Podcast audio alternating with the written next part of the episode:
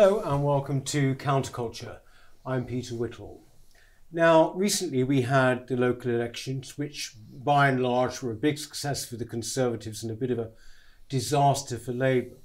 But what has happened, therefore, to the smaller parties that were standing? And indeed, what is the broader question when it comes to what you might call insurgent parties? Where is the next one actually going to come from? Because certainly in the past decade, British politics has been characterised by a number of parties coming up and then maybe disappearing. And also, for that matter, what is the future for conservatism as an idea? Now, to discuss this, I'm very pleased to have with us today, first of all, Robin Aitken, formerly BBC uh, journalist and producer, and, and, and a, a, journalist now for the Daily Telegraph. Uh, also, we have Patrick O'Flynn, who is a former political editor of the Daily Express, of course, writes for The Spectator and The Telegraph, amongst others, and Rafe Heydel-Mankoo, commentator and historian, of course, from the New Culture Forum. Um, can I start by asking you, Patrick, because this was slightly inspired by a piece you wrote in The Spectator, which was where is the next insurgency going to come from?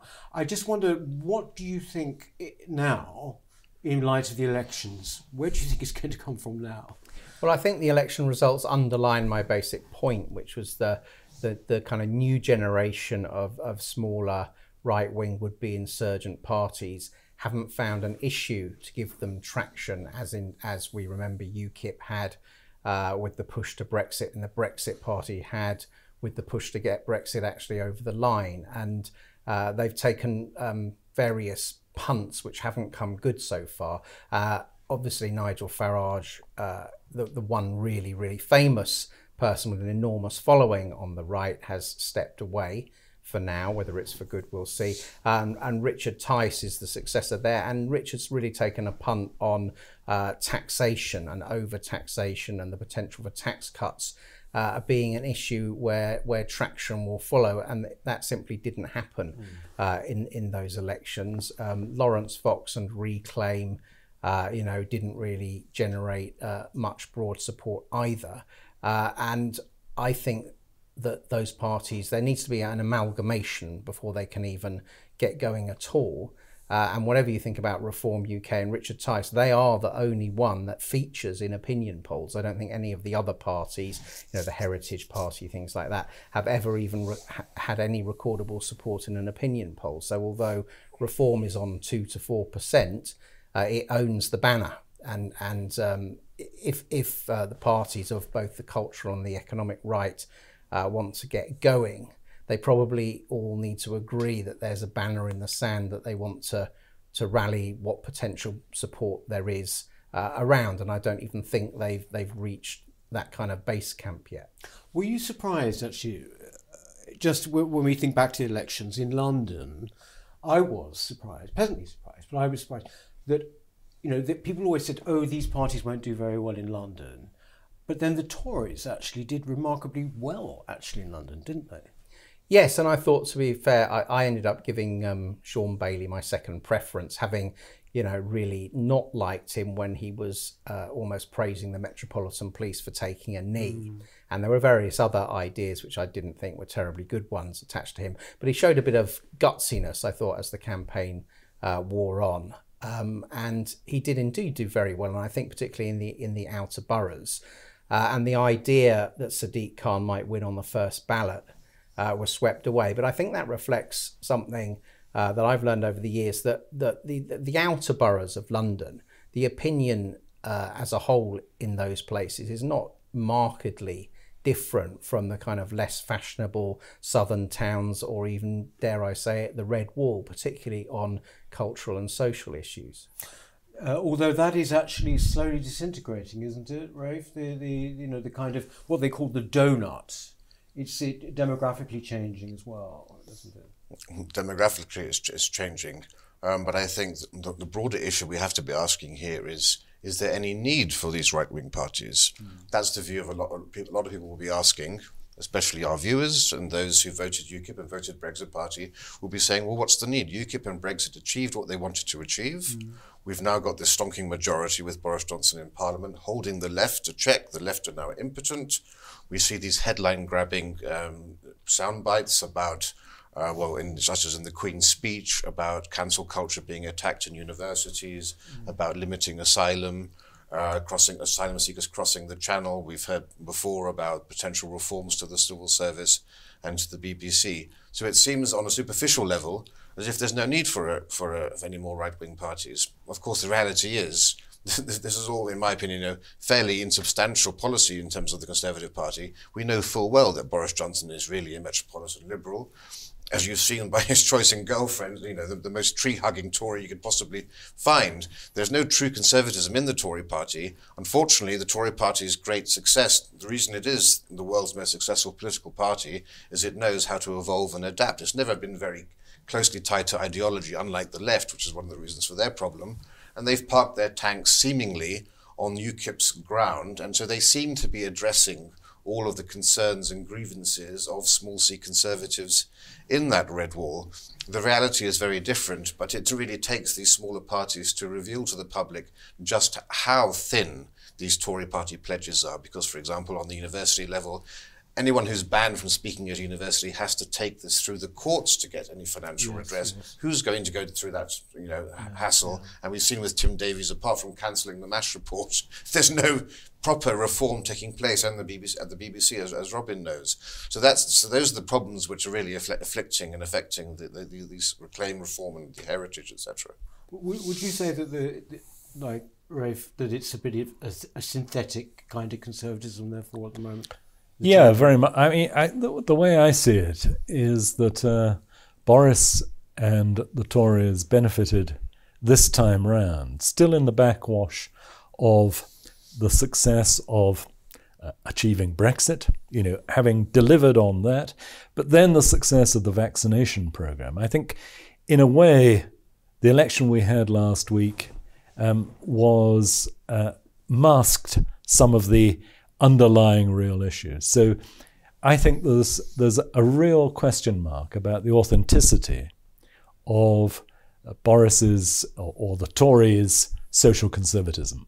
I mean, everyone is saying that it is social conservatives in places like Hartlepool who are attracted by this anti woke Tory party. Well, how anti woke is the Tory party? That's the real question. I mean, it's a question of authenticity if the you know everyone people are talking about uh, Starmer and Labour having this very awkward coalition of social conservatives in places like Hartlepool and then the woke social warriors down in London, right? But the Tories have a similar problem in a sense. We know that you know most most gut Tories or a lot of gut Tory supporters are what one would term social conservatives. Mm. Is Boris going to deliver on that? Mean, we didn't see that last week because there were other issues in people's minds. I mean, I think the vaccination program, I don't know if you'd agree. I mean, it, it seems to me, Patrick, that the success of the incumbent government, um, or the apparent success, and the, the vaccination program. No, let's not let's not be mean spirited. There has been a success with the vaccination program, hasn't there? And I'm sure that that was a big factor. In the Tory success last week. Well, I'd agree with that to an extent. Uh, there's been a vaccination bounce, definitely. Uh, there's also, you know, getting Brexit done.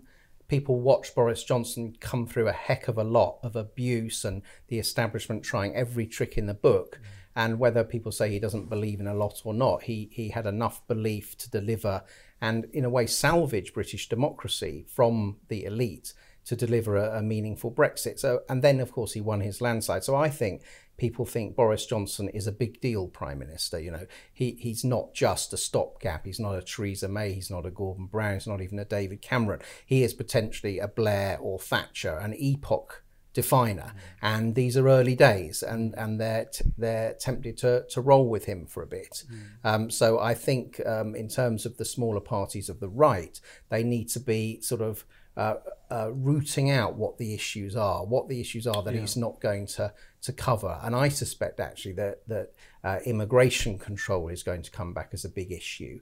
We we people have talked about you. You talked about his him being uh, a London liberal, basically. Well, you know, on his his immigration policy towards migration from India, Hong Kong, Chinese, I think you're going to see uh, an upsurge in immigration without necessarily the public infrastructure being expanded to cope with that. And we'll be back into just the issue that that, that lit the touch paper for UKIP uh, and certainly none of the other parliamentary parties, which are all in the grip of no borders fanatics, are going to be taking him on on that. So I think there is a gap there. It looks to me like Richard Tice's reform, it's not their natural mm. territory uh, we'll we'll we'll see. I mean, I mean, I'm a member of, of the SDP, which is a bit left on economics, but but to the right on on on culture, and very kind of um, skeptical about mass migration. But again, getting that to a position of having any traction. Uh, does seem a long way off too. Patrick's exactly right on this point, and I don't know why Richard Tice didn't seize that in Hartlepool. It was, seems to be very clear to everybody that it's those sorts of issues which are far more cutting than pursuing a neocon Thatcherite idea of smaller state and, and, lower taxes in that region of the world. Former Labour voters aren't going to be attracted by that offer. Similarly, I wasn't never quite clear why you know, Reclaim would, would follow in an anti-lockdown policy as their central thing when yeah. most people in the country were, were actually happy with, with, with, the levels that things were at. And if you're not appealing to the majority of people, you're always going to have a very slow, a very, a very, a very, very low uptake. I had huge hopes back in December when, when Johnson was, I, I never, I was always aware of Johnson never being a true conservative, but I had great hopes when I saw this red wall of new grassroots Tory MPs who were plugged into the needs and concerns of their voters, plus Dominic Cummings and the Vote Leave team, who were very shrewd and knew full well the path to success. And had it not been for COVID and Barnard Castle, Cummings would still be there, would still be untouchable, and would still have had time to implement his policies in terms of the long march through the institutions, which I think is a 10 or 15 year project, just as it was a 10 year project for Tony Blair to turn things in his way. It requires the same amount of time. And we did have that opportunity earlier this year mm. with Dominic Cummings steering things. And the purge of Carrie Symonds and her team against the vote leave, to, in my mind, was tragic because it really is going to show this Versailles court at number 10 disconnected completely from the population uh, in the north of England. Mm. And that's why I think all of this, these headline grabbing social conservative um, sound bites are meaningless really at the end of the day because you aren't going to see any great change on immigration, which is the policy that should be adopted by right wing parties if they have any hope. Yeah. It's interesting, as you say about uh, reform not being particularly inclined to take on immigration, but I don't think Reclaim is either. I mean, no, no one's particularly uh, taking it on. No, well, I mean, I, mean, I think you know, um, I think that Priti Patel is offering some good cover to the government on that because I think um, most observers take her as pretty authentic on that issue. I don't read Priti Patel as anything other than a fairly hardline Home Secretary who wants to deliver on limiting immigration. I mean, like Rafe, I, I was I was very disheartened actually when um, Dominic Cummings was was was defenestrated. Um, basically, because I I think he's one of the few um, the few people of the last three or four decades who really gets what a problem the BBC is.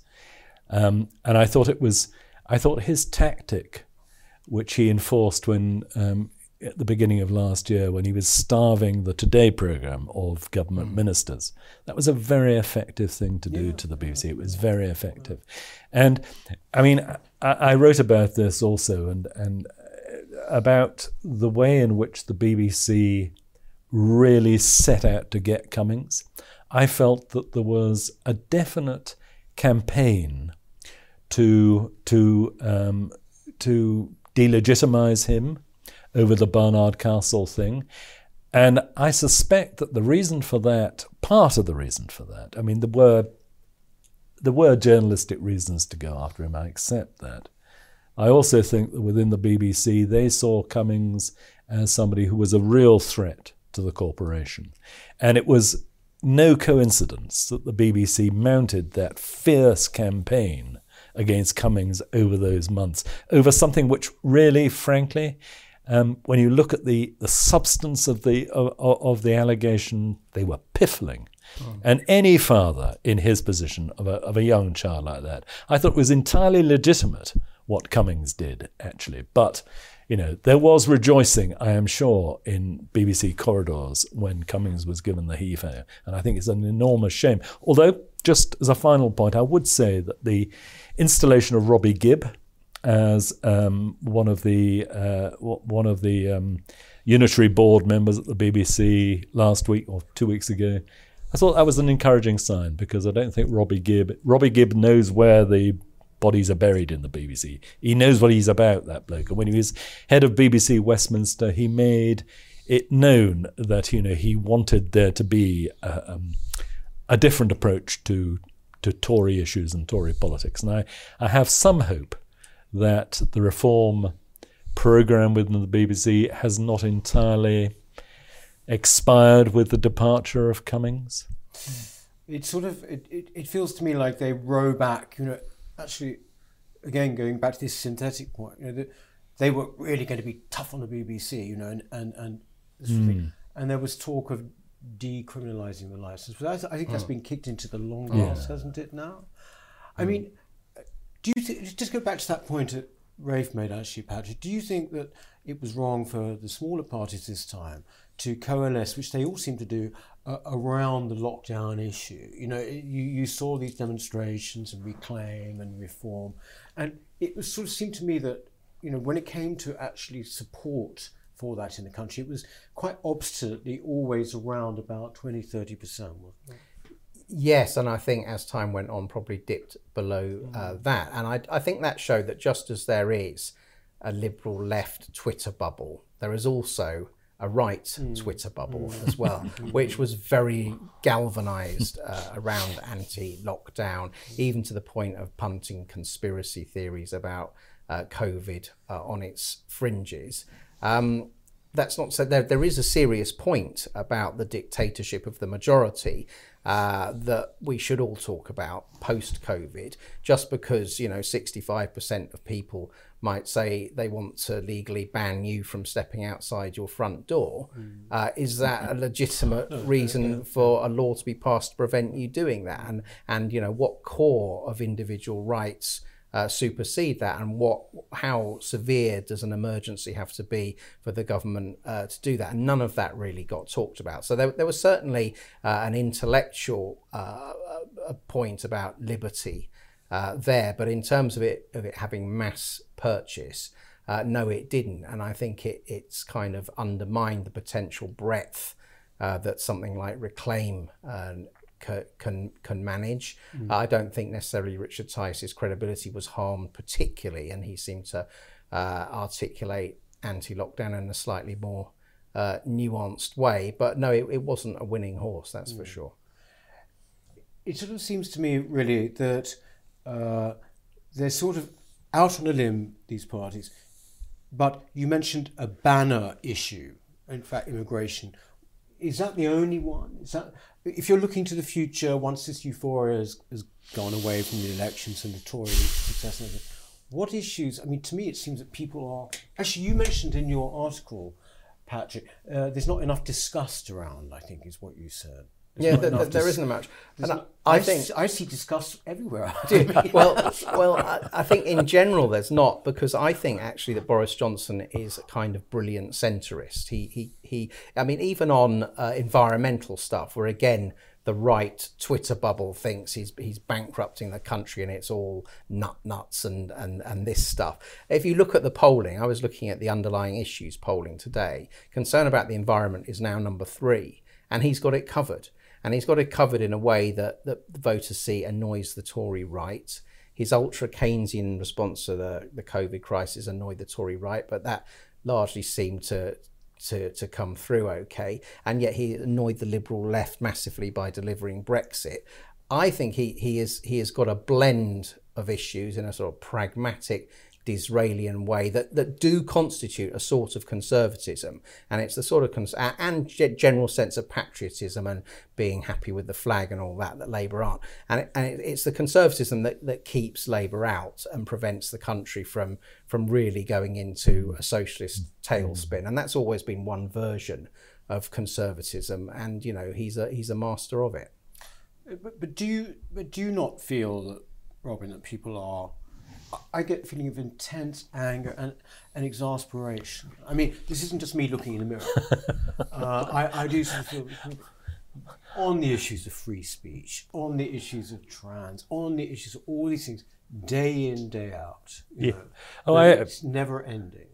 I agree with you, and I think that the I think that there is a, albeit a minority, a growing minority, which is fed up to the back teeth with wokeism. And, I, I, you know, these issues, the ones you mentioned, um, these are the things which, which really animate um, a real sense of anger amongst a minority of people.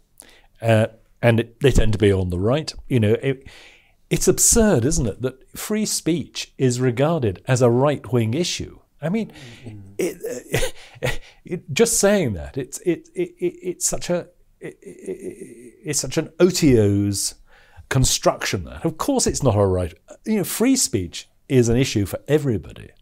And I think that the, the salience of that issue will in time animate the left also, because it's interesting that, I mean, across the water in Washington, there are now voices, even within the, the, the, the, the Democratic Party, who are raising concerns about, for instance, what happened with Trump and and and Twitter, and you know the other big um, Silicon Valley uh, companies which have which have which have banished the man, and that is, you know, that that is something which, whatever you think of Trump, I actually happen to be a, I was rather a fan of Trump, so I was outraged by it from the beginning, but people on the left can see the dangers of that, surely.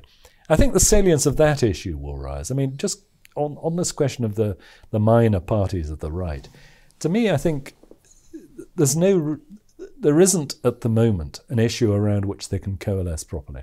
I think in time, the tax issue, which has been identified by Reform and by Richard Tice, that's an issue which might, in a few years' time, have more salience because, I mean, we there's a big punt, isn't there, on the economy at the moment? We don't know what's going to happen to inflation. We don't know what the Treasury is going to have to do about raising taxes to cover all this money we've spent on furlough and all those kind of things. Now, if at some point the tax rises begin to rub, and they begin to rub on ordinary middle class folk, that's a point at which you could get some an issue which really gave something for a party of the right to run with. We're not there yet. And the problem with the small right wing parties is that the Tory party is appearing to tackle cancel culture issues, is appearing to tackle mm. oh. woke issues. They have the union flag behind every MP when they speak on television. You're seeing these these headline grabbing sound bites, and of course we know that that's not the reality. But also at this current time, he's got Brexit done, and the vaccination program is going pretty well the the people are grateful for the furlough scheme and the fact that people haven't got high unemployment rates. The economy is, do, is doing hopefully very well. We're, we're, supposed to have the biggest rebound, I think, in, in, in Europe. In my view, unless immigration and, and, and, work issues, work issues on their own, I don't think are big enough of an issue to get people to vote for a party, right? The work issues are an annoyance for a lot of people, a huge frustration. But I can't see that as it on its own. Tied with immigration, possibly there's an opportunity there. But I would imagine, if, unless immigration gets completely out of control, easily be 10 years or so before you get the, the, the growth of an issue similar to, to Europe, which caused UKIP's rise. There's, a, there's 10 years now of, of Tory rule. What used to annoy me for the past 15, 20 years was in every manifesto of the Tory party, there was a pledge to lower immigration. every at the end of that four years, they had broken they had broken that pledge phenomenally, and they again made a similar pledge. And I thought, at what point are people going to realise they are lying blatantly? So even immigration, you know, I do wonder about whether that's actually even that's going to be a sufficient of an issue. And I, I think as well, the Tories clearly have a talent for shape shifting. and if, if there is a bit of traction picked up on tax cutting, then Rishi Sunak may discover he's more of a tax cutter than Boris Johnson was. Liz Truss will step to the fore. Uh, Sajid Javid might be recalled. Uh, and and they'll suddenly all believe in uh, in in galvanizing incentives by by lowering uh, taxation and will you know the small business community might say thank you very much to the little party that put it on the agenda but come polling day in a general election uh, all of history tells us it's better the devil you know, and, and they'll go back to the Conservative Party. The thing is, is that with the Tory, Tory party, you can't keep away from it, can you? I mean, the, the thing is with them is, is that they have got this ability to give the impression. Look at the Queen's speech, you know.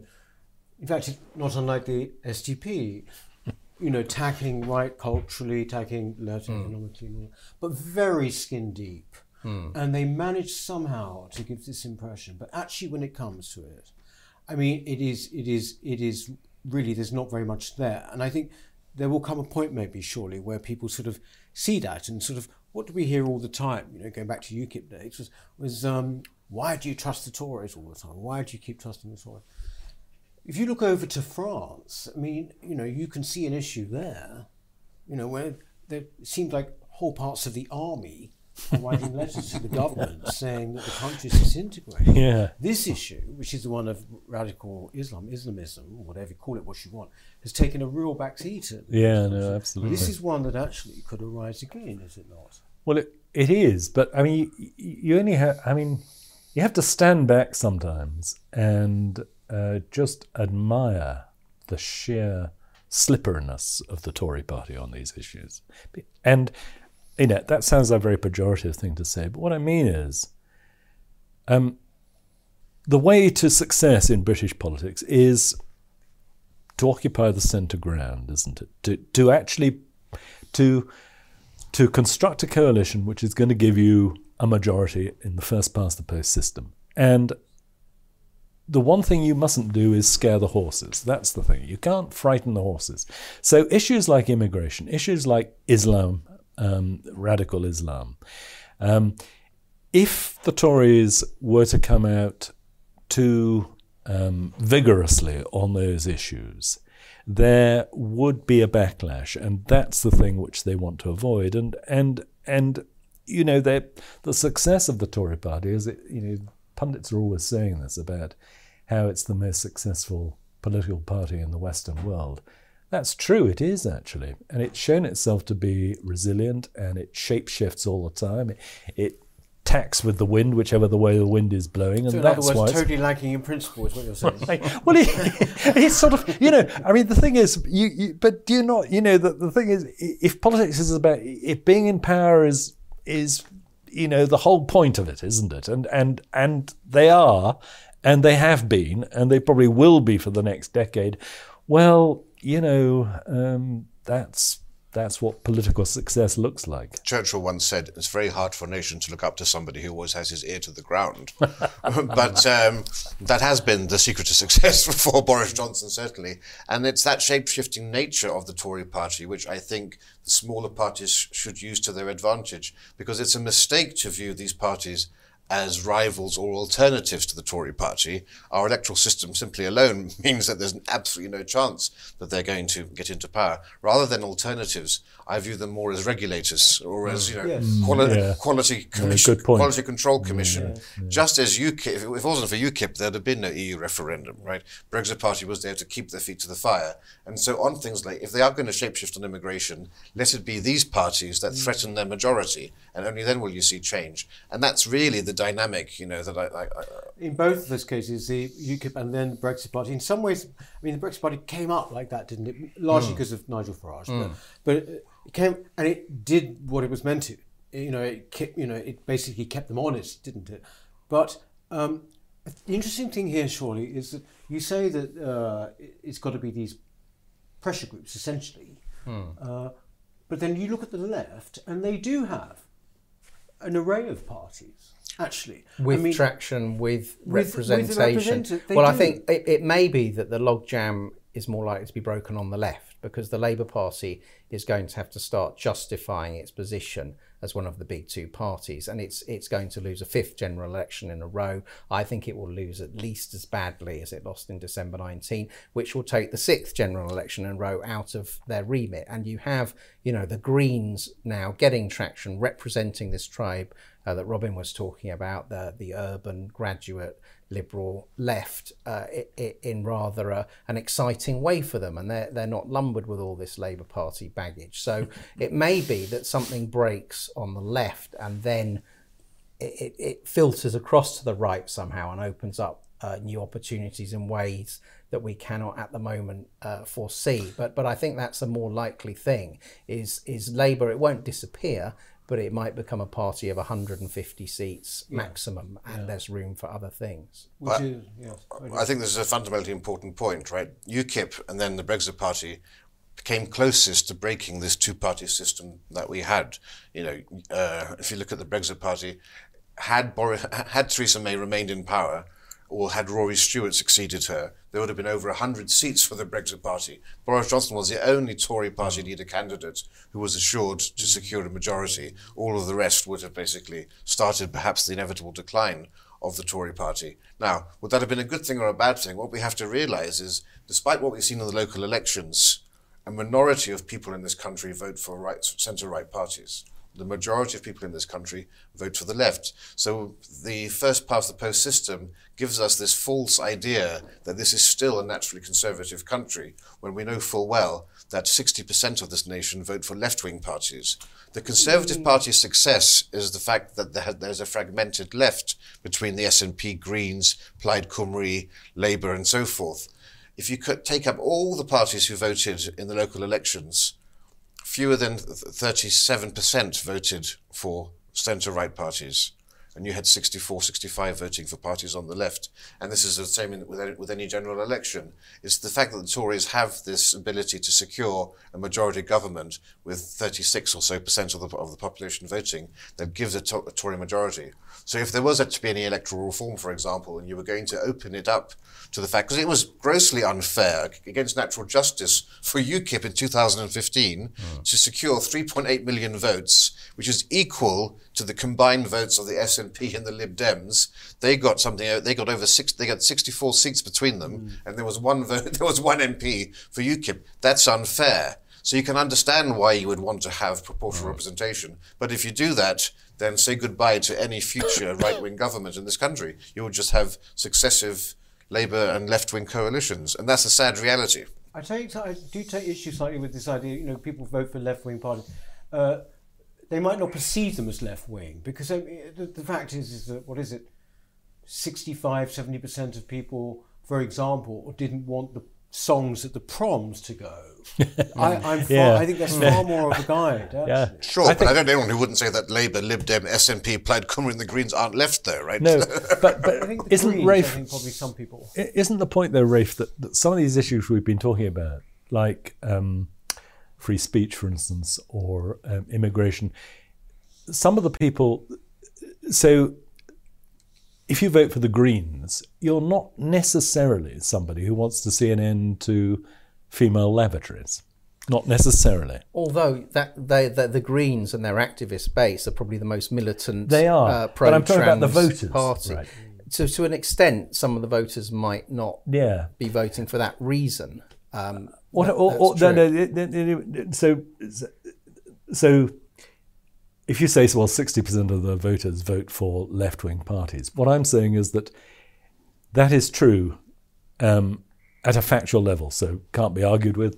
You're right. But there are issues which cut across all parties and underlie um, underlie the headline voting patterns, so that what we're talking about is cultural politics, aren't we? And and and and so these these can't be pigeonholed.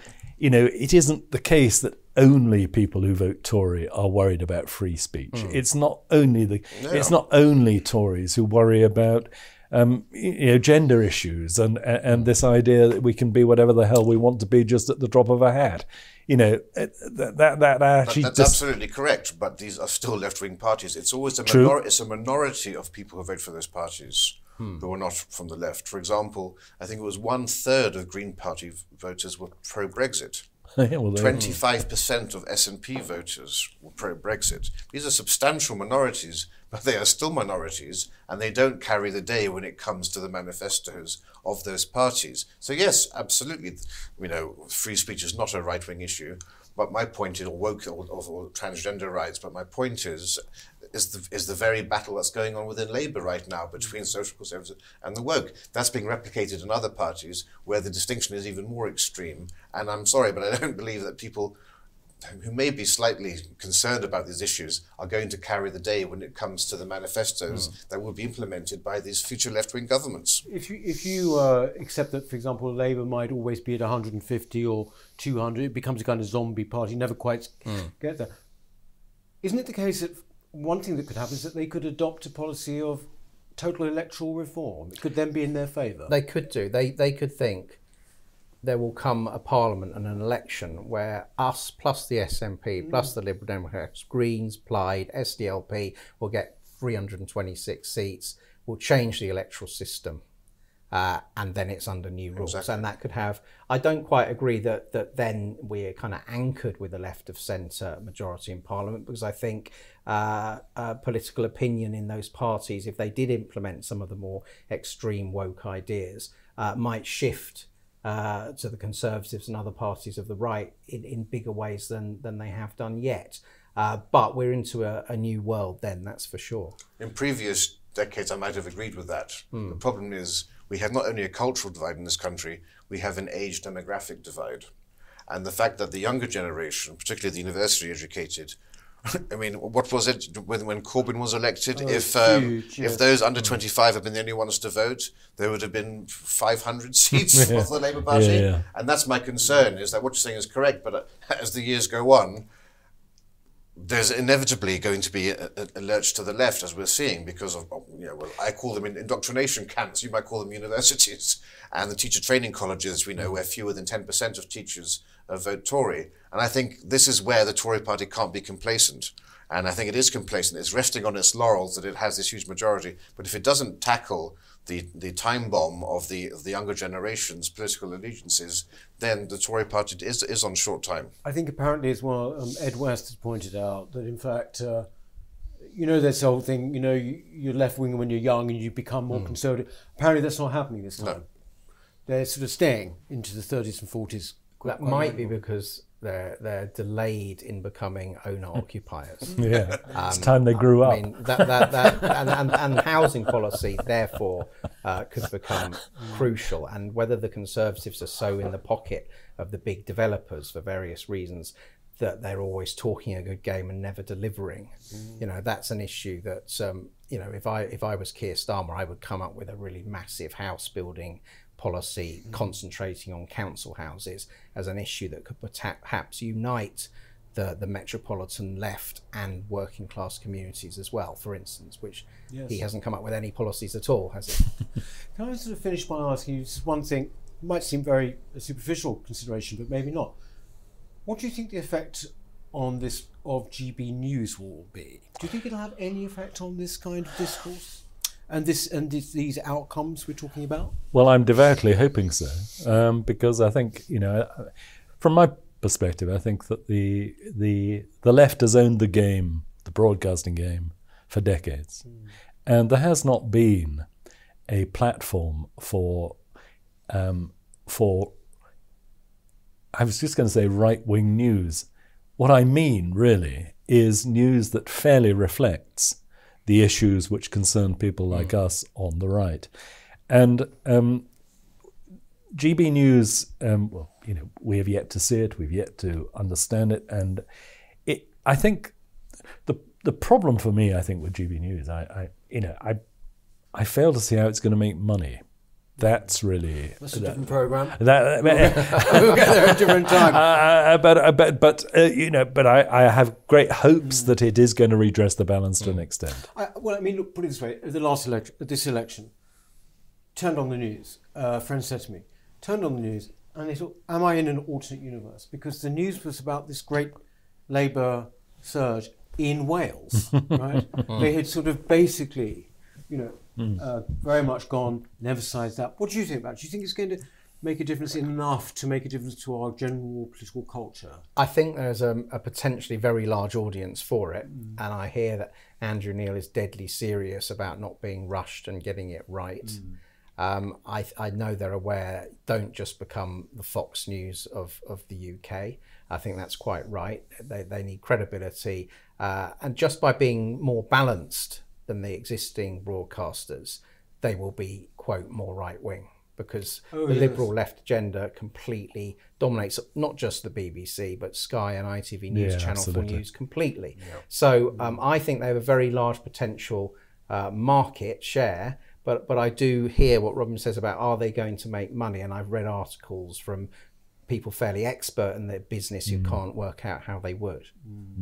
No, I agree completely. I think it's exciting. I'm looking forward to it with eager anticipation, and I think it's it's crucial that they avoid um, going down any anywhere near the sort of path that Fox News has done if they're going to have any credibility in this country, because this country is a lot more centrist than, than, than America is as a whole. And so, if they are to also sway minds and hearts, it's important that they actually do have that balance. And I think that's why Andrew Neil's going about it in exactly the right way. I think uh, the point being is that they might start covering stories that basically make the centre right agenda wider. Yeah. And that can only help us. Anyway, we shall see. I think it's the autumn is coming, isn't it? But um, Robin, thank you very much. Patrick, thank you. Rafe, as always, thank you. Uh, that's it for this week. Uh, please do remember to subscribe, won't you? Uh, but we shall see you next time on Counterculture. Thank you.